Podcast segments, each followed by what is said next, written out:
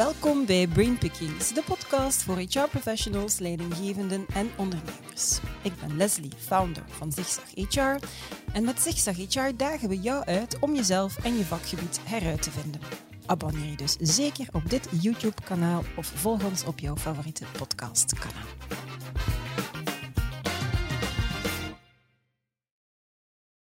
Er is zoveel negatieve berichtgeving in de pers dat medewerkers niet gemotiveerd en niet geëngageerd zijn dat we bijna zouden vergeten dat er ook nog mensen zijn die heel erg graag werken. Sommigen zelfs zo graag dat één job niet volstaat.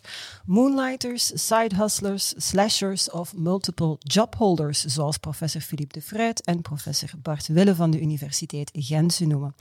Steeds meer mensen hebben twee en zelfs meer jobs. Tussen de 5 en 10 procent van de werknemers in West-Europese landen ondertussen. En ook in België is dit fenomeen aan een opmars toe. Waarom combineren mensen meerdere jobs? Wat voor soort jobs combineren ze dan? Welke voordelen levert hen dat op en welke uitdagingen ondervinden ze daarbij? Wat betekent dat allemaal voor levenslang leren en voor talentmanagement in organisaties? De volledige psychologie over werk is gebaseerd op het vervullen van één job. Maar aangezien het aantal mensen dat twee of meer jobs tegelijkertijd doet toeneemt, moet dit toch wel dringend herbekeken worden. Dat is alvast één van de boodschappen van mijn twee ondertussen toch wel een beetje favoriete professoren uit Gent. Welkom. Goedemorgen. Goedemorgen. Goedemorgen. Alles goed met jullie op deze dag vol sneeuw. Als ik naar buiten kijk, vraag ik me af welke sneeuw, maar het verkeer was helemaal in de knoop deze ochtend. Ja. Klopt. Ja, maar goed, we, gaan, eh, we zijn er geraakt. En de sneeuw is helemaal weg ondertussen. Dus uh, tijd om, uh, om aan de slag te gaan. Er worden verschillende termen gebruikt om mensen die twee of meer jobs tegelijkertijd te doen te omschrijven. Jullie kiezen voor multiple job holders. Misschien eerst qua begripsafbakening, wat, wat moeten we daar concreet onder verstaan? Ik denk multiple job holding is een term die wij prefereren, omdat het een term die vrij, misschien een beetje saai uh, is, maar ook vrij neutraal is. En ik, het viel mij op in, de, in het lijstje dat je daarnet noemde. Mm Slashers uh, is een van die voorbeelden, Moonlighters is een van die andere voorbeelden. Um, de uitdaging daarbij, denk ik, is dat die vaak verwijzen naar een misschien wat specifiek scenario of een specifieke situatie. Bijvoorbeeld die Moonlighters, die term komt van een groep mensen die oorspronkelijk ehm, naast een dagjob, een vaste dagjob, ook er iets bijnamen, een extra activiteit, s'avonds, mm wanneer het dikwijls donker is. En vandaar die term moonlighters. Ik denk het voordeel aan multiple jobholders is dat het iets is dat vrij objectief is, neutraal is en een, een situatie beschrijft waarmee mensen je letterlijk multiple jobs, verschillende jobs, verschillende activiteiten gaan combineren met elkaar. En daar zijn inderdaad verschillende scenario's. En afhankelijk van hoe breed je daarin gaat, ga je ook vaak een aantal andere definities of omschrijvingen kijken. Mhm. Ik denk de drie belangrijkste scenario's zijn één, een situatie waarbij iemand um, een, een voltijdse dagdagelijkse job heeft en dat combineert met een extra activiteit, bijvoorbeeld als freelancer, als mhm. zelfstandig in bijberoep. Dat is één scenario. Een ander scenario is waarbij iemand bij een organisatie werkt, maar niet fulltime, maar bijvoorbeeld parttime. En dat combineert met een gelijkaardige aanstelling in loonverband of dienstverband, ook opnieuw parttime bij een tweede organisatie. En dan is er nog een derde scenario, zou je kunnen zeggen, waarbij iemand eigenlijk geen enkele vaste aanstelling in dienstverband heeft bij een mhm. organisatie, maar eigenlijk als freelancer of zelfstandige bij drie of vier of vijf werkgevers eigenlijk mhm. eh, een activiteit vervult, daar ook voor betaald wordt. En die activiteiten zijn ook inhoudelijk voldoende verschillend van elkaar. Ja. En ik denk, um, dat zijn een drietal mogelijke scenario's. En ja, afhankelijk van um, welke, welke je allemaal gaat samennemen of beschouwen, gaat die term misschien ook iets uh, afwijken. Maar multiple job holding is een term die die drie scenario's op zijn minst combineert met elkaar. Mm -hmm, Zonder dat er inderdaad een stukje een... Um, ja, negatief is misschien te zwaar, maar een bepaalde perceptie aan vasthangt. Want ik heb effectief bewust die woorden gebruikt, omdat er altijd zo ja, negatief, een beetje pejoratief naar, naar, eh, naar gekeken wordt. Klopt? Klopt, mm -hmm. ja.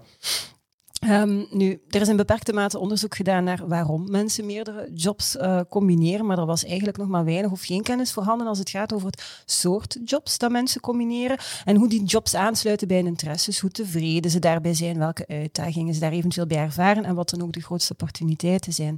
Misschien eerst toch even inzoomen, wat weten we eigenlijk al uit eerder onderzoek en uit de literatuur, dat we daarmee starten? Maar ik denk het is belangrijk om op te merken dat dat idee van multiple jobs, um, dat bestaat al lang, maar eigenlijk hebben we daar nog niet zo heel lang aandacht voor, ook onderzoeksmatig. En dat komt denk ik heel eenvoudig omdat dat idee van één job bij één werkgever, mm. dat dat lange tijd, en misschien tot op de dag van vandaag, uh, denk ik, ook wel de norm is. En dat zorgt ervoor dat ook academici, dat in het wetenschappelijk gebied, heel veel van onze theorievorming en ook van ons onderzoek naar die specifieke norm hè, of naar die specifieke mhm. situatie blijft uitgaan. We hebben hele goede theorieën en veel onderzoek over wat maakt iemand gelukkig in zijn of haar job binnen één organisatie. Mhm. Hoe kunnen we bijvoorbeeld een, een uh, opleiding zo gaan organiseren of een trainingssessie zo gaan organiseren dat die maximaal effect heeft binnen één job, voor het functioneren van iemand binnen één job. En dat is belangrijk en waardevol, maar we zien natuurlijk, omdat uh, de, de, realiteit uh, zodanig uh, wordt, dat mensen inderdaad ook naar andere trajecten, andere mhm. scenario's gaan uitkijken, dat die theorievorming voor een stuk en ons onderzoek eigenlijk niet meer voldoende is om, mhm. om meer complexe vragen te gaan beantwoorden. Bijvoorbeeld, hoe gaan mensen niet leren binnen één jobs, maar eigenlijk ervaringen over verschillende jobs gaan combineren en gaan gebruiken als een soort nieuwe leerervaring. Mm -hmm. Oké je daar nog iets aan toe te voegen? Ja, wel, um, multiple job holding is tot nu toe eigenlijk uh, vooral bestudeerd, denk ik ook, door sociologen en mhm. door mensen met een economische achtergrond, hè, die eigenlijk gingen gaan kijken uh, vooral van waarom doen mensen dit. En ook eventueel een beetje vanuit het idee van een zekere sociale achterstelling, dat het in het verleden of toch in bepaalde landen heel dikwijls mensen zijn die Ehm, jobs moeten combineren. om rond te komen. Voilà, om rond te komen, omwille van de financiële noodzaak. En, en ik denk wat wij uh, met ons onderzoek uh, hebben uh, proberen doen en de lacune die wij hebben proberen aanvullen, is eigenlijk om daar meer vanuit de kant van de psychologie naar te gaan mm -hmm. kijken. Hè? Omdat, zoals Bart terecht aangeeft, eigenlijk in de arbeids- en organisatiepsychologie alle modellen en alle kennis die we hebben, is eigenlijk gesteund op één job of op mm -hmm. successieve jobs. Hè? Mhm. Terwijl dit is hier een heel, heel ander scenario die het individu die dat doet eigenlijk voor compleet andere uitdagingen stelt. Hoe combineer je dat? Wat is het effect van de ene job op de andere? Hoe integreer je dat voor jezelf? Waar identificeer je je uiteindelijk mee? Mhm. En, en ook uh, een veel bredere waaier van redenen waarom dat mensen dat doen. Hè? Uh, het is een beetje, een, als je nu kijkt tegenwoordig, als er nagedacht wordt over werk, zie je dat er zeer veel workshops en lezingen zijn omtrent werk na corona. Ja. ja. En daarbij ontstaat het idee eigenlijk een beetje dat, dat uh, het oldschool werk binnen een organisatie, maar eigenlijk voor corona, uh, was multiple job holding ook al een issue. Mm de, dus de wereld van vandaag, eh, de wereld van werk van vandaag, die ziet er anders uit. Hè. Mensen als Jan de Nijs, die hamert daar ook regelmatig op. Hè, en die zegt, we, we moeten dat ook veel breder trekken. Mhm. hè. De, mhm. de, stelsels waarin mensen werken, de modaliteiten waaronder mensen werken, dat, dat verandert enorm. En daar moeten we ook vanuit academisch oogpunt uh, iets mee gaan doen en onze kennis uh, eigenlijk gaan verruimen op dat vlak. Oké. Ja. Nu, jullie hebben de afgelopen jaren 524 personen, denk ik, bevraagd die twee jobs naast elkaar uitoefenen. Kan je iets meer vertellen over die personen naar verhouding man-vrouw, leeftijd, opleidingsniveau en dergelijke? Wel, het is een, eh, een vrij grote groep. Hè. Het gaat over ruim 500 mensen die we de afgelopen jaren uh, hebben bevraagd. Uh, het is geen representatief sample, want je moet gericht op zoek naar die mensen. Mm -hmm. hè. Je moet via allerlei kanalen uh, die mensen zien op te sporen. Maar vergeleken natuurlijk met allerlei onderzoek die er reeds voorhanden is, uh, en dat is niet superveel, uh, is dit wel een grote studie. Hè. Mm -hmm. Het is ook een unieke studie in die zin dat uh, het eigenlijk een studie is die is uitgevoerd bij mensen die al wat kilometers op de teller hebben. Hè. Mm -hmm. Ik mhm. heb met opzet de studie in die richting gestuurd dat we eigenlijk uh, de psychologische fenomenen van multiple job holding eigenlijk gingen gaan bestuderen met mensen die al een heel eind in hun carrière gevorderd zijn. Mm -hmm. ja, dat biedt u het voordeel als je geïnteresseerd bent om bijvoorbeeld te gaan kijken van zoeken mensen eigenlijk een tweede job die meer of minder aansluit bij hun interessepatronen. Hè. Interessepatronen op de leeftijd hè, van de mensen die in onze studie mm -hmm. meestal zitten, die zijn dan al meer uitgekristalliseerd. Ja. Je hebt niet dat soort fluctuatie-effecten die bijvoorbeeld jobstarters hebben. Ja. Mensen die afstuderen, die uh, dikwijls twee kleine jobjes nemen uh, en, en met het idee zitten van ik zoek later dan wel iets wat, wat, mij, wat mij beter ligt. Mm -hmm. Dus de gemiddelde leeftijd eh, van de mensen in onze studie is 47 jaar. Mhm. Uh, daar zit natuurlijk uh, een grote standaardafwijking op uh, van, van ongeveer een 10 jaar. dus dat betekent echt dat we hier te maken hebben met mensen die jobervaring hebben. Mm-hmm. Dus dat biedt u een heel ander perspectief, ook als je naar motieven gaat kijken mm-hmm. waarom mensen werken. Hè. Er zit een klein beetje een oververtegenwoordiging in van vrouwen. En hoe komt dat?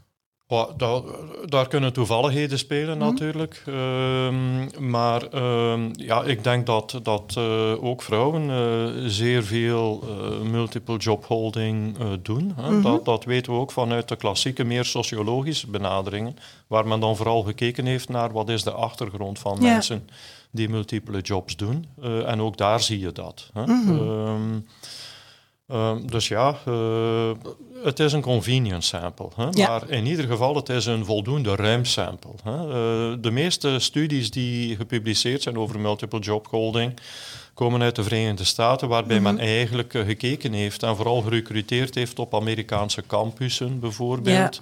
Uh, en dan, dan heb je natuurlijk, uh, dat, dat is een heel ander profiel van mensen die daar rondloopt, ook qua Mhm. leeftijd. Ja, dus ik ja. denk, de studie die wij uh, gedaan hebben is in dat opzicht uniek uh, Mhm. en, en biedt zeker een enorme meerwaarde, niet alleen, in termen, niet alleen in termen van het sample, van de steekproef, maar ook in termen van de vragen die we stellen. Ja. Wij kijken echt... En onze insteek is echt geweest van wat voor soort jobs combineren mensen dan. Mhm. Meestal kijkt men gewoon naar het fenomeen, mensen combineren twee jobs. En dan gaat men naar de achterliggende uh, zaken gaan kijken Mhm. als wie doet dat uh, en zo verder. Wij hebben ook gekeken echt naar wat voor soort werk is dat dan. Bevraagd aan de hand van uh, een, een heel groot aantal uh, beschrijvende kenmerken. Wat Mhm. voor activiteiten zitten daarin? In welk stelsel is dat? Wat zijn waarden in die ene job? Wat zijn waarden in die andere job? En dat allemaal samengebracht. Oké. Nu, uit dat onderzoek kwam in ieder geval ook een grote variëteit aan redenen naar voren waarom uh, mensen twee jobs doen. Soms heel uiteenlopend, soms ook heel verrassend. Mhm. En als ik mij goed ingelezen heb, zijn die redenen samen te brengen onder een viertal groepen. Ja. Kunnen we het daar even over hebben? Wat zijn die vier groepen dan? Maar ik denk die vier groepen die, die vallen eigenlijk terug te brengen in, in twee grote boxen. Hè. Mhm. je, je hebt een aantal meer wat wij zouden extrinsieke redenen noemen Mhm. of extrinsieke motieven van mensen. Een eerste box daarin zijn eigenlijk alle dwingende motieven hè, of alle noodzakelijke motieven. Bijvoorbeeld iemand uh, heeft gewoon een deeltijdse job, maar om de huur te kunnen betalen, Mhm. om uh, te kunnen rondkomen, moet je er een tweede job gaan bijzoeken. Ja? Uh, je hebt ook mensen die vanuit hun functie eigenlijk verplicht een tweede job moeten zoeken. Huh, dat klinkt misschien een beetje raar, maar uh, bijvoorbeeld er zit iemand in die bediener is van een eredienst. Mhm. um, en die wordt betaald natuurlijk door het bisdom. Hè, uh, maar uh, als bediener van de eredienst binnen die organisatie is er ook de verplichting om een andere taak te doen. Een job als lesgever. Ah ja? Dus dat is twee keer ja. werken met mensen. Aan de ene kant hè, uh, de meer godsdienstige Mhm. poot, aan de andere kant lesgeven. Ja. Het is twee keer een sociale job, maar het, de, de aard van het werk kan dan toch weer wat verschillen. Ja. En ook de stelsels waarin je de, dat doet, uh, dat, Mhm. dat kan verschillen. Of bijvoorbeeld iemand die bij ons aan de universiteit als praktijkassistent werkt. Dus Mhm. dat betekent dat je um, praktijk binnenbrengt in een uh, onderwijsinstelling. Mhm. Ja? Dus dan moet je enerzijds het professionele werk doen en anderzijds heb je dan, um, moet je het doorgeven aan studenten. Ja. Hè? Dus dat zijn eigenlijk voorbeelden Mhm. van, van, van dwingende redenen waarom je twee jobs moet combineren. Ja. Ja? Uh, maar je hebt ook mensen die natuurlijk uh, dikwijls reductie moeten doen. Hè? Het werk wordt te zwaar of men Mhm. heeft terugklachten, men kan dat niet uh, een hele week meer doen. Hè? En, en, men houdt nog wel van dat werk, men vindt het tof, men is daar ook voor opgeleid, maar men, men moet ook om dwingende redenen iets anders Ja. zoeken. En dan heb je natuurlijk de mensen die het eigenlijk ook omwille van financiële redenen uh, moeten doen. Um, en die financiële redenen, um, daar zitten eigenlijk ook twee groepen in. Hè. Je hebt mensen die uh, een tweede job, uh, ze hebben al een volle dagtaak, maar ze doen er nog iets anders bij om onderhoudsgeld te kunnen betalen, om, om de, de extra huur uh, Mhm. of, of extra gasrekening, elektriciteitsrekening tegenwoordig te kunnen betalen. Maar er zitten ook een aantal mensen tussen die het omwille van financiële redenen doen, maar het eigenlijk zelf niet nodig hebben. Mensen die uh, 50 zijn, maar die het eigenlijk doen om iets te kunnen doorgeven ook aan hun kinderen. En daar enorm veel waardering ja. uitputten. Die zeggen van, goed, ik neem er nog een job bij en wat daaruit komt, dat, dat uh, investeren we voor, voor uh, onze kinderen. Ja. Mm -hmm. Dus dat is één groep. Een, een, tweede groep zijn eigenlijk mensen die familiale opportuniteiten hebben. Mm -hmm. um, waar het koppel of uh, de, de ene die, die heeft een zaak en de andere participeert daarvoor een stuk in als meewerkende echtgenoot. Mm -hmm. Iemand heeft bijvoorbeeld een transportbedrijf. Um, die, die alle aandacht vereist. En de partner dan, die, die support bijvoorbeeld een beetje de boekhouding, het administratieve ja. werk en al dat soort dingen. Dus zo zitten, zitten daar ook een aantal uh, mensen in. Um, en dat zijn eigenlijk wat ik een beetje de, de externe prikkels zou noemen. Ja. De externe, uh, extrinsieke factoren of motieven die kunnen spelen. Mm -hmm. En dan heb je een tweede heel grote box van meer intrinsieke motieven die spelen. Uh, een eerste groep uh, daarin zijn eigenlijk uh, mensen die dezelfde activiteit uitoefenen, maar eigenlijk in een andere hoedanigheid. Hè. Heel veel mensen die in tweede instantie hetzelfde werk zelfstandig gaan doen. Ja. Dat kan een verpleegkundige zijn die in een woonzorgcentrum werkt, maar die eigenlijk nadien uh, of, of s'avonds bij mensen ja. aan huis iets doet. Of, of een arts die in een ziekenhuis werkt, maar dan ook een private praktijk ja. heeft of, of een kinesist. Mm -hmm. ja. Um, en dan heb je echt een heel grote groep van mensen die, uh, die echt, waar de intrinsieke uh, motieven enorm spelen. Er zijn mensen die uh, dikwijls een job doen, gelukkig niet te veel, waar ze een beetje op uitgekeken zijn. Mm. Hè? Of die onvoldoende prikkels biedt, hè? die misschien in eerste instantie satisfying en tot tevredenheid leiden, maar waar men na zeven, acht jaar denkt van, hm, en er is niet veel mogelijkheid om daar verandering in aan te brengen. Mm -hmm. En die mhm. mensen gaan eigenlijk zoeken naar iets anders. Ja. Hè? Dus die, die gaan eigenlijk iets anders gaan doen, meer vanuit een negatieve perceptie op de eerste job. Ja. Dat is een interessante categorie om naar te gaan mm -hmm. kijken. Maar je hebt ook een tweede categorie, en dat is een zeer grote categorie uh, in, onze, in ons onderzoek. Dat zijn mensen die nog wel tevreden zijn in die eerste job, maar eigenlijk wat andere prikkels ook nog willen. Ja. Dus ze kijken niet negatief terug op die eerste job of kijken niet negatief naar die eerste job, maar willen ofwel wat verdieping daarin, mm -hmm. of willen het ofwel een keer in een andere setting gaan proberen, ja. Of willen eigenlijk ook verbreden. Ja. Uh, verdieping zou bijvoorbeeld kunnen zijn iemand die het werk doet, maar die dan bijvoorbeeld ook een job als lesgever er ergens bij neemt. Ja. ja zo kennen we. Er een paar, ja, ja voilà. absoluut.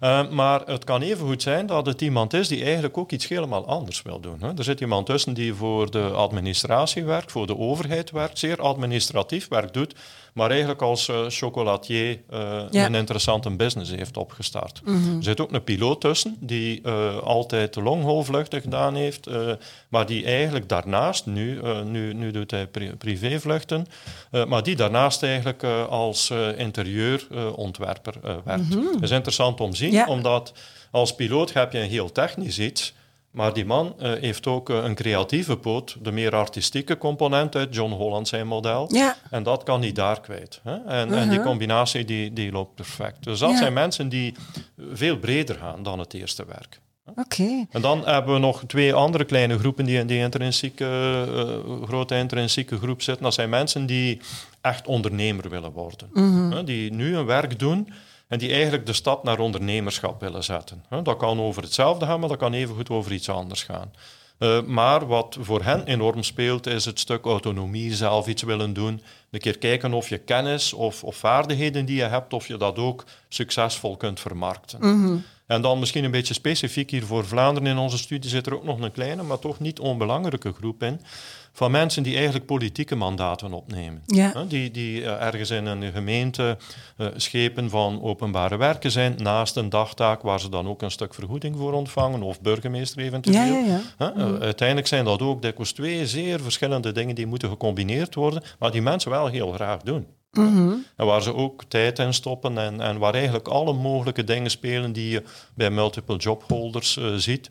Nou, dus al de voorbeelden die ik hier nu gegeven heb en, en al die motieven die fitten eigenlijk allemaal in de definitie die Bart ook gaf van, van multiple jobholding ja. als werk waar je voor betaald wordt. Het kan in dezelfde hoedanigheid zijn wat je gaat doen, maar het kan ook, uh, het kan ook over verschillende ja. zaken gaan en verschillende statuten mm -hmm. uh, representeren. Wat mij daar dan bij opvalt is het, het soort jobs dat mensen combineren. Enerzijds is het heel aanleunend bij, maar ik hoorde een piloot, interieur, uh, vormgeving, dat soort zaken. Hoe, hoe, hoe, moeten we dat dan, in welke mate sluit dat dan aan bij een interesses? Je verwees naar het Holland model. Mhm. In een andere podcast uh, is dat aan, aan bod gekomen. Maar, ja, kunt, kunt je daar iets over uh, vertellen? Het soort jobs dat mensen combineren?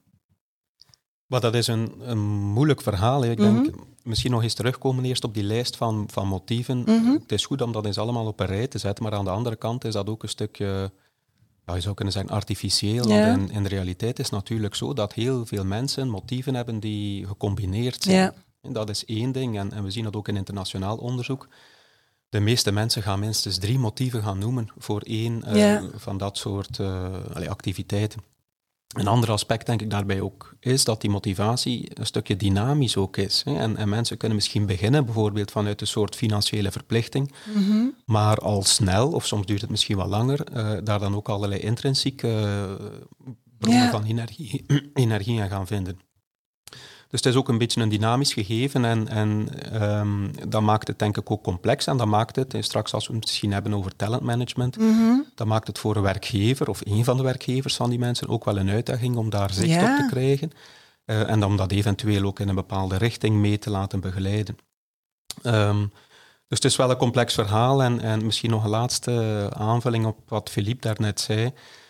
Um, het is opvallend bijvoorbeeld dat in Amerikaans onderzoek er nog één motief wordt genoemd, um, wat je zou binnen die box van intrinsieke motieven zou kunnen plaatsen, maar wat hier in Vlaanderen misschien minder sterk uitgesproken wordt, en dat is de box of het motief van de roeping. Hè. Men spreekt van een calling in de Verenigde Staten. Leerkrachten is toch een um, roeping? Ja, uh, dat zou een voorbeeld kunnen zijn, hè, maar het valt op. Misschien is dat een cultureel iets, maar mm -hmm. dat in Amerikaanse studies dat echt wel op op een heel uh, hoge plaats in die rangorde van motieven wordt genoemd. En voor mij was het echt een roeping. Hè. Maar dat is waar ja. echt mijn passie ligt, mijn hart ligt. Wij spreken hier dan misschien een beetje braafjes over, over interesses. Mm -hmm. um, maar bij sommige mensen gaat het echt wel over een soort van ja, diep gewortelde passie. Iets, iets wat ze niet in een normale dayjob uh, of dagjob uh, kwijt kunnen maar waarvoor ze iets extra moeten gaan doen. En dat is denk ik iets wat misschien in Vlaanderen, ik weet het niet Philippe, maar in Vlaanderen minder snel als calling of roeping ja. uh, effectief ook benoemd wordt. Wel, er zijn uh, in de studie uh, ruime pak mensen die dat zo benoemen. Hè. Die, mm. die, echt zeggen van, hoe tof is het eigenlijk van, van uw hobby je werk kunnen maken, of, of, in de eerste of in de tweede job, mm -hmm. of in de combinatie ervan. Mm -hmm. Uh, want interesses bij sommige mensen zijn natuurlijk ook breed. Hè. Het voorbeeld wat ik daarnet aangaf, is daar een heel mooie illustratie van. Hè. Ja, als je graag zou vliegen en je doet de opleiding, het vergt veel, veel Absoluut, investering ja, voor... Uh, ja uh, om daar te geraken, om dat te mhm. kunnen doen. Hè. Uh, ja, mensen vlakken dan die andere interesses niet noodzakelijk af. af hè. Ja. Dikwijls kunt je dat dan wel in je vrije tijd doen. Hè. zo doet ieder van ons naast zijn job ongetwijfeld wel een aantal dingen die, die andere interessegebieden mhm. wat afdekken. Maar bij sommigen ja, speelt ook heel sterk het idee, als dat ook een beetje uw passie is, dan wilt je daar ook wat feedback rond. wilt je ja. ook een keer kijken van, kan ik daar iets mee? Ja. Uh, als je dingen kunt ontwerpen, is dat natuurlijk wel tof. Uh, om, mm. om, je kunt van je eigen ontwerp genieten, maar het is natuurlijk ook super tof om te zien dat andere mensen er kunnen van genieten. Ja. Als je een fauteuil kunt ontwikkelen die, die in mensen een woonkamer dan uh, terechtkomt, mm. en je krijgt daar toffe feedback rond. het heeft ook veel voldoening En, en zoals Bart zegt, het kan dan ook nog iets opbrengen. Why not? Hè? De meeste mensen die hebben altijd wel een mix van, van yeah. extrinsieke en intrinsieke motieven. Hè? De meeste mm. mensen zeggen natuurlijk van dat weten we ook uit de literatuur. Multiple job holders verdienen meestal wat meer. Ja, ze, ze werken ook wat meer. Ze werken ook meer. Hè. Ja, ja, en dat is denk ik ook een heel belangrijk iets wat in onze studie uh, ook mooi naar voren komt. Uh, mensen die uh, multiple jobs doen, die werken ook on average. Gemiddeld genomen denk ik ook graag.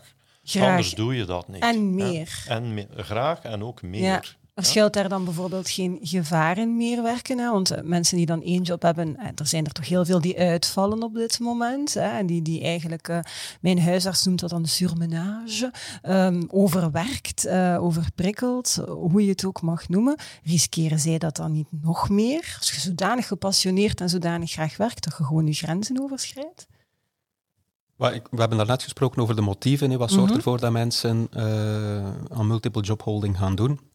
Een andere discussie is natuurlijk, wat zijn de uitkomsten daarvan? Wat Mhm. halen mensen daaruit? En ehm, geld is natuurlijk iets, eh uw interesse eh, een plaats kunnen geven of kunnen ontplooien is iets anders. En, en als we al die uitkomsten op een rij zetten, kan je eigenlijk spreken van twee grote groepen. Eh, Mhm. Een ene groep is wat men noemt verrijking of enrichment. Mhm. allerlei aspecten. kan zowel letterlijk verrijking zijn in termen van monetaire en van geldelijke dingen. Maar het kan ook gaan over wat geeft u energie, waar haal je of waar kan je een passie in kwijt. Dat kan een verrijking zijn. De andere groep van uitkomsten zijn dan meer negatieve uitkomsten en men noemt dat in de literatuur ehm, depletion, eh, depletie of eigenlijk uitputting. Voor Ja. een stuk, het, het is meer werk, het zijn meer uren die je daarin steekt. Het vraagt dat u ook eh, misschien kan aanpassen, cognitief, eh, aan, aan, aan nieuwe omstandigheden, een Mhm. nieuwe leidinggevende of een extra leidinggevende, een ander team ook waar je moet in kunnen functioneren. Dus dat zijn allerlei zaken die ons ook eh, energie voor een stuk kosten. En, en Mhm. ik denk de situatie wordt natuurlijk moeilijk wanneer die tweede job of die extra job een job is die enkel maar energie vraagt eh, en u eigenlijk niets extra geeft. Hè, waarbij dat die, die uitputting groter is dan die verrijking. Ehm, het is niet eenvoudig om te voorspellen voor één individu, eh, wat gaat nu de uitkomst zijn? Gaat dat een positief verhaal zijn of een negatief verhaal? Ehm, eh, maar binnen de literatuur bijvoorbeeld maakt men een onderscheid tussen eh, factoren, we hebben daarnet over die motivatoren gesproken, Mhm. maar factoren die men ofwel, ofwel benoemt als pull-factoren of push-factoren. Is, is die extra job, is dat iets waar je naartoe getrokken wordt, waartoe je aangetrokken wordt? En waarschijnlijk zal dat dan ook iets zijn dat u iets geeft, hè, energie Mhm. geeft.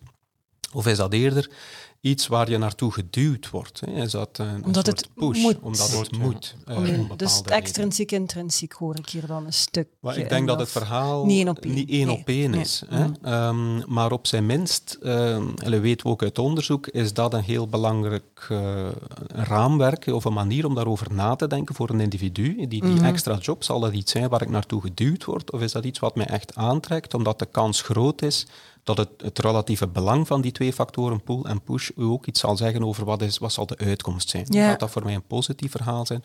Of is de kans Ja. toch groot dat dat eerder een negatief verhaal wordt? Oké, oké. Nu, daarnet was ook eh, als voorbeeld aangehaald mensen die ehm, een job combineren met een, een job ehm, als een beetje een, een voorzichtigere sprong naar het ondernemerschap. Misschien wel boeiend, want ik ken zelfs veel mensen in mijn omgeving die een mooie job hebben, maar daarnaast geleidelijk aan, je ziet het Mhm. gebeuren. Hè. Is dat dan verstandiger of zal die output effectiever of succesvoller zijn dan mensen die zeggen ik stop met job 1 en ik spring gewoon in het ondernemerschap? Kan je daar... eh, En hoe zit het daar? Wel, er is zeker wat literatuur rond, maar niet superveel. Je Mhm. hebt twee scenario's. Hè. Je hebt mensen die ofwel onmiddellijk stoppen met een job en echt springen. Ja. Hè. Van de ene op de andere dag eh, de, de beslissing dan nemen Mhm. en er dan voluit voor ondernemerschap gaan.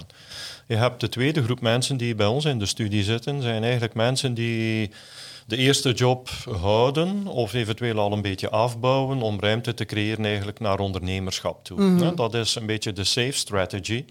Dus ik denk dat die twee strategieën ook eh, ja, andere persoonlijkheidseigenschappen van mensen representeren. Hè.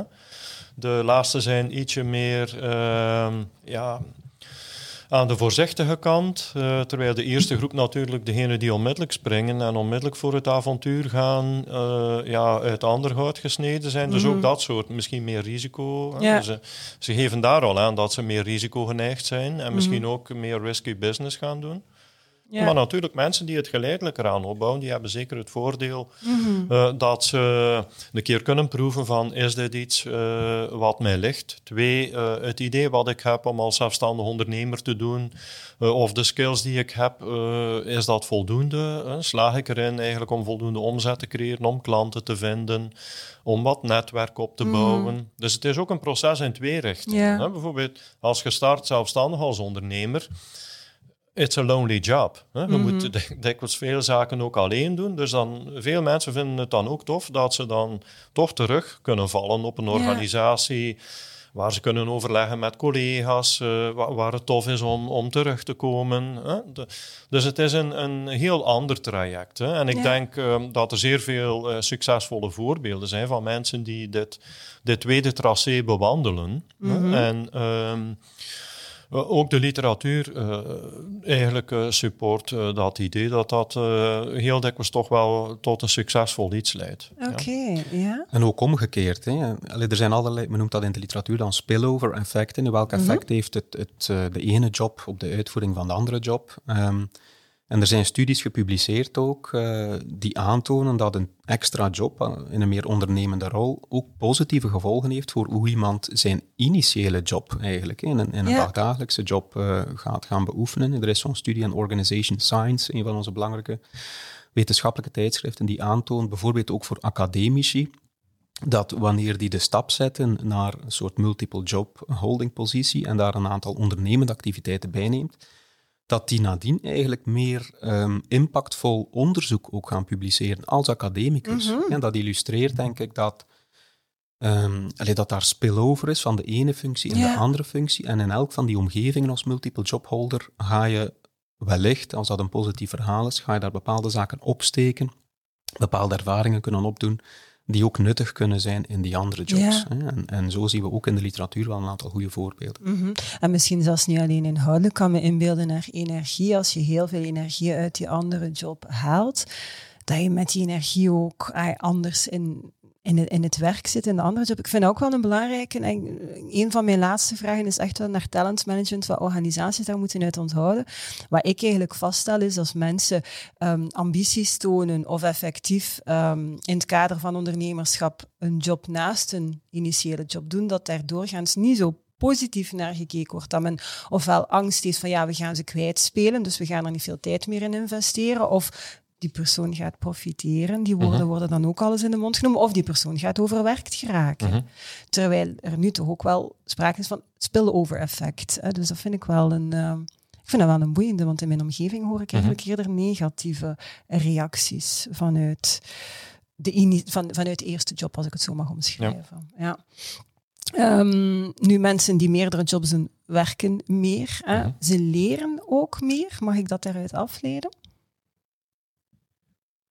Ik zou dan nog niet onmiddellijk dat daaruit afleiden, omdat we, we hebben net gesproken over die motivaties. Mhm. Ehm, voor sommige mensen is het ook iets puur instrumenteel. Hè. Men gaat een bijkomende job doen puur omwille van een aantal uh, een extra inkomen bijvoorbeeld dat men daar gaat mhm. uithalen. En op zich is dat ook prima voor die persoon. Andere mensen gaan het inderdaad ehm, meer vanuit interesses gaan benaderen. Dan gaan wellicht vanuit die intrinsieke drive, vanuit die motivatie ook meer openstaan om daar effectief dingen te gaan leren. Mm ik denk op zijn minst um, is het wel belangrijk voor een talent eh, manager of professional om dat als effectief een, een leeruitdaging en een leermogelijkheid te zien. En mhm. we weten uit onderzoek ook hoe moeilijk het is om mensen één aan het leren te krijgen binnen organisaties. En, en we zien de cijfers elk jaar opnieuw wel eens passeren. De Belg en levenslang leren, dat is geen positief verhaal op dit mhm. moment.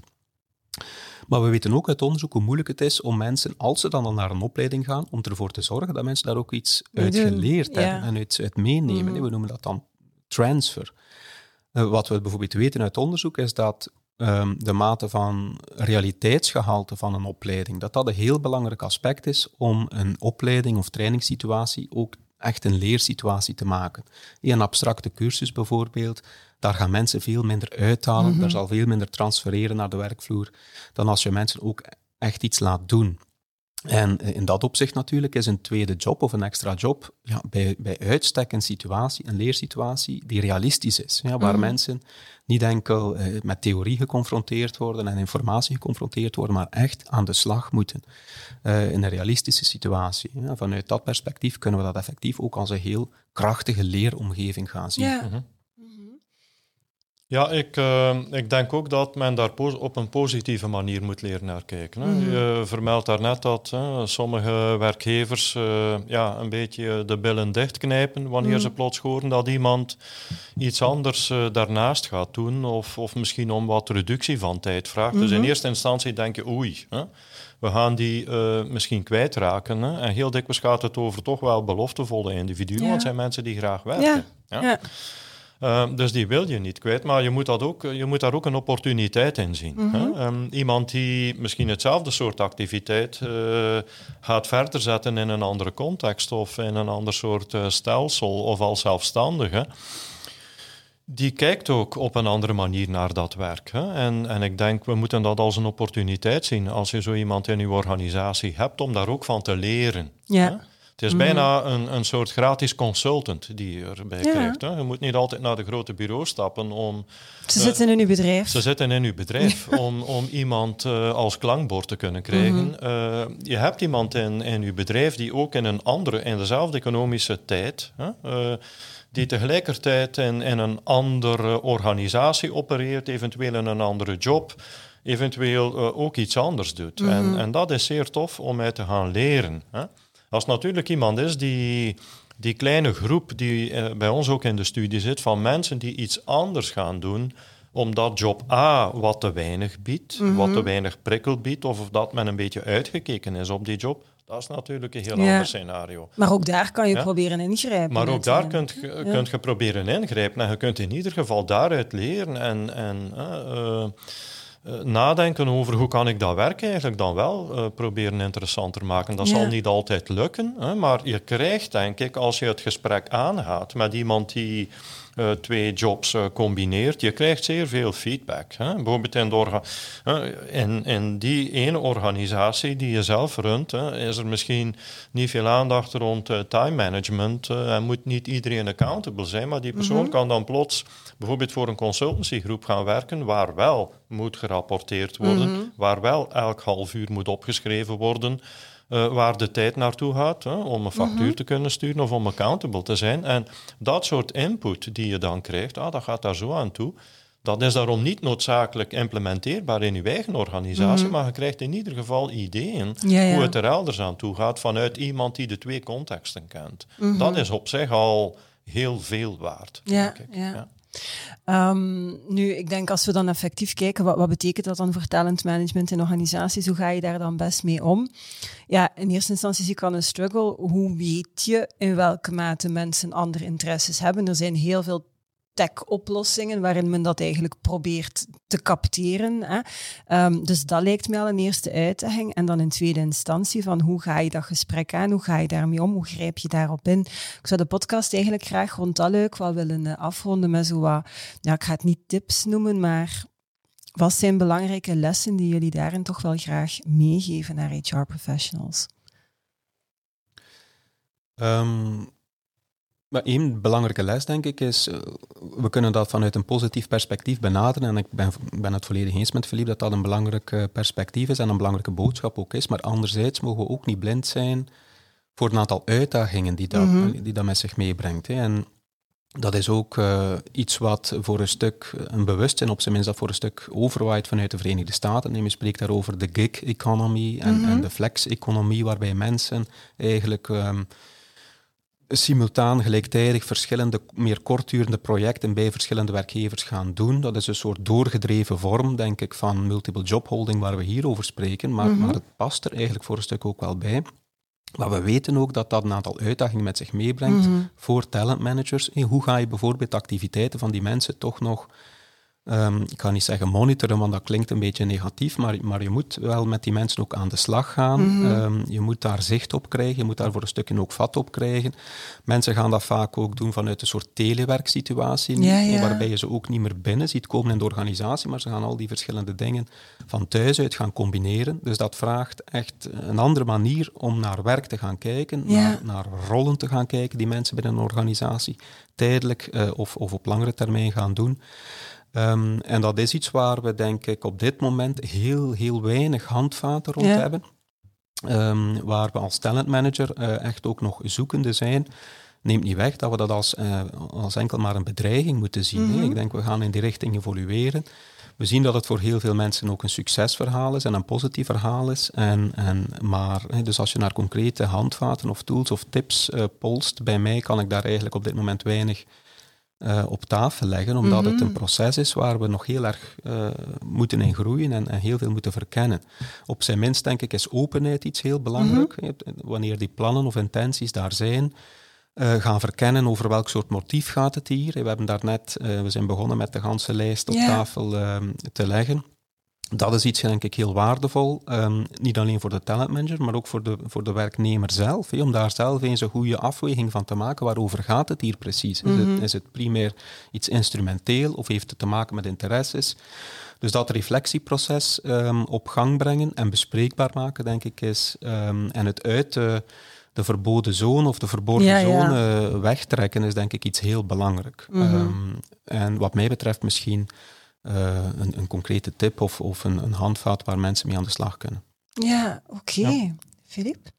Ik denk dat uh, we heel sterk uh, gericht zijn op het idee dat mensen, eens ze bij ons in de organisatie binnenzitten, dat dan alles wel zal lopen. Hè. We mm. leiden ze op en zo verder enzovoort. Maar eigenlijk vertrekken we veel te veel van wat mensen eventueel gestudeerd hebben of van een vorige werkervaring. En dat gebruiken we eigenlijk als input voor het traject binnen de organisatie. Terwijl ik mhm. denk, we hebben het daar op andere momenten al over gehad. We moeten echt naar mensen veel meer in de breedte leren kijken. Mensen hebben eigenlijk naast wat ze ooit eventjes gestudeerd hebben of voor een aantal jaren gestudeerd hebben, of wat ze ooit in termen van vorige jobs gedaan hebben, die hebben daarnaast ook nog een aantal andere uh, interessepunten. En dat zie je heel goed als je natuurlijk in ons sample, die, die wat ouder is dan. Hè. Mhm. Eh, je ziet dat mensen eigenlijk op een punt ook heel dikwijls komen dat die andere interesseaspecten toch een beetje beginnen spelen. En dat mensen, eh, naarmate je wat ouder wordt, eh, denk je meer na over tijd.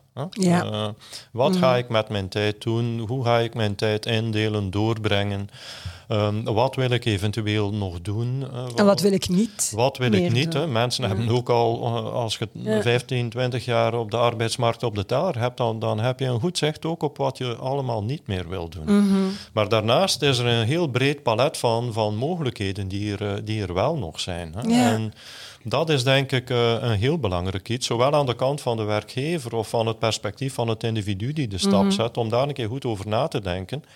Um, en daar kan natuurlijk loopbaanbegeleiding een stuk in helpen, maar vooral ook uh, een, een, stuk gericht assessment, om eigenlijk uw interesses ja. op een gegeven moment in uw leven of in uw loopbaan een keer opnieuw onder de loep te nemen. Op verschillende momenten. Op verschillende momenten, maar dat vooral in de breedte te gaan bekijken. Niet te veel van wat is de past, hè, maar, maar mhm. eigenlijk te gaan kijken van wat zijn dingen die ik eventueel heb laten liggen. Nou, je ziet dat bijvoorbeeld heel goed als je naar, naar uh, de professionele carrière van iemand als John Holland, die dat model mm -hmm. uh, gemaakt heeft, een keer gaat kijken. Uh, die man heeft het tot een toppositie in het academische geschopt. Maar daarnaast is uh, wat vervroegd uh, op pensionering gegaan. Eigenlijk om zijn andere interessegebieden mm -hmm. uit zijn model dan te gaan ontwikkelen. Het meer artistieke, hij was ook zeer muzikaal behaafd. zanglessen genomen, pianolessen op, mm -hmm. op mhm. oudere leeftijd. ik ben bij hem ooit nog thuis geweest. hij had zelf zijn meubels ook gemaakt. Dat, dat wow. is heel die praktische component. Dat zijn allemaal dingen waar je, waar je geen tijd voor hebt in je leven. En ik denk dat, dat veel mensen ook op een punt komen uh, ergens in hun loopbaan bijvoorbeeld degene die, we hebben het daarnet over uh, mensen gehad die zelfstandig ondernemer willen worden, die, keer, mhm. die echt denken van, ik wil dat nu toch ook wel een keer proberen, om te zien, je werkt tien jaar voor een werkgever en je bent wat kritisch ten aanzien van die werkgever en je mhm. denkt, oh, dit en dat. En, ik kan dat beter. En ik kan dat beter, voilà. Mhm. Eh, en, en dan is het ook leuk om het een keer zelf te proberen doen en ook de mogelijkheden... En vaststellen hoe lastig het is. Uh, ook om, om alle problemen die daar komen bij kijken en de complexiteit en de continuïteit en zo verder. Want ook daar speelt een zeker honeymoon-effect. In de studie zien we dat de meeste mensen de tweede job die ze dan doen, eigenlijk liever doen. Maar wat je eigenlijk zou moeten doen, is een soort longitudinale studie opzetten. Want mijn predictie is, denk ik, dat na een aantal jaren misschien ook daar wel ergens wat verveling toeslaat. Mhm. of, of we've been there, done that. Uh, uh, dat ook dat soort fenomeen daar speelt. Dus ja, Kortom, uh, het is een, een heel interessant topic, denk ik. Uh, vanuit het standpunt ook van, van de werknemer die het doet, maar ook vanuit het standpunt van de werkgever. Absoluut. Die ons echt meer en gevarieerder leert nadenken over de arbeidsmarkt van vandaag en morgen. Maar ook over het luik opleiding daarin. Hè. Mensen die dat doen, die, die worden extra geprikkeld. Mhm. En dat is denk ik een, een, heel belangrijk iets waar je eigenlijk als werkgever tevreden moet over zijn. Het zijn niet mensen die gewoon elke dag daar een uren komen doen, maar het zijn mensen die ook met andere dingen bezig zijn, daar iets uit kunnen leren. En zoals Bart er daarnet terecht aangaf, waar er heel dikwijls ook in de andere richting een spel over is. Ja. We weten allemaal dat meer werken kost u iets. Maar degenen die meer werken, omwille van die intrinsieke redenen, Mhm. daar zie je dat die enrichment ehm, elementen eigenlijk eh, Ja. als een gezonde feedback terugkomen. Niet Mooi. alleen richting job B, de tweede job, maar ook richting job A. En ik denk dat werkgevers daar ook moeten aan Ja. denken. Als ze in een populatie mensen zien of bij een werknemers mensen dat, zien eh, die ja. dat ambiëren of die dat willen gaan doen. Ja. Huh? Geen schrikreactie, maar in eerste instantie blij zijn. Het zijn mensen die in beweging zijn, die, die iets willen doen, die geprikkeld Mhm. worden. En dan nadenken van wat kan ik daaruit leren? Hè? Eh, Mhm. ook voor mijn business. Absoluut. Ik denk met zo'n mooie boodschap, mensen die heel erg graag werken, daar wil ik heel graag deze podcast mee afsluiten. Opnieuw een heel boeiende episode, had ik ook wel verwacht. Hartelijk bedankt daarvoor. Graag gedaan. Dankjewel ook eh, aan jullie om te kijken of om te luisteren. Vond je deze podcast even boeiend als mezelf? Ja, weet dan dat er nog heel veel andere afleveringen en ook een aantal afleveringen met deze twee professoren uit de Universiteit Gent te bekijken of te beluisteren zijn op jouw favoriete podcast-app of op het YouTube-kanaal van Zigzag HR. Het allerbelangrijkste, hoe boeiend de tijden en hoe uitdagend de tijden ook gaan worden, het zal altijd een heel fijne tijd zijn om aan de slag te zijn in HR. Heel graag. Tot de volgende.